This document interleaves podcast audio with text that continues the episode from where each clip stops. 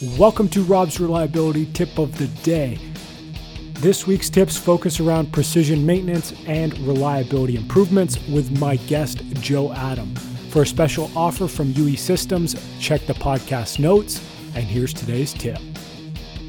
One of the one of the KPIs that we've monitored from the beginning of our journey until now is, is kind of just looking at the amount of hours that our maintenance specialists spend on what we deem as breakdown maintenance.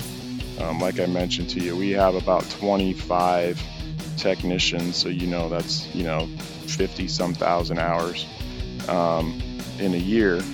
Um, when we break that down, when we started on our journey, our emergency breakdown percent of work was like 65% of our work. Um, when we finished 2019, we were at 31%.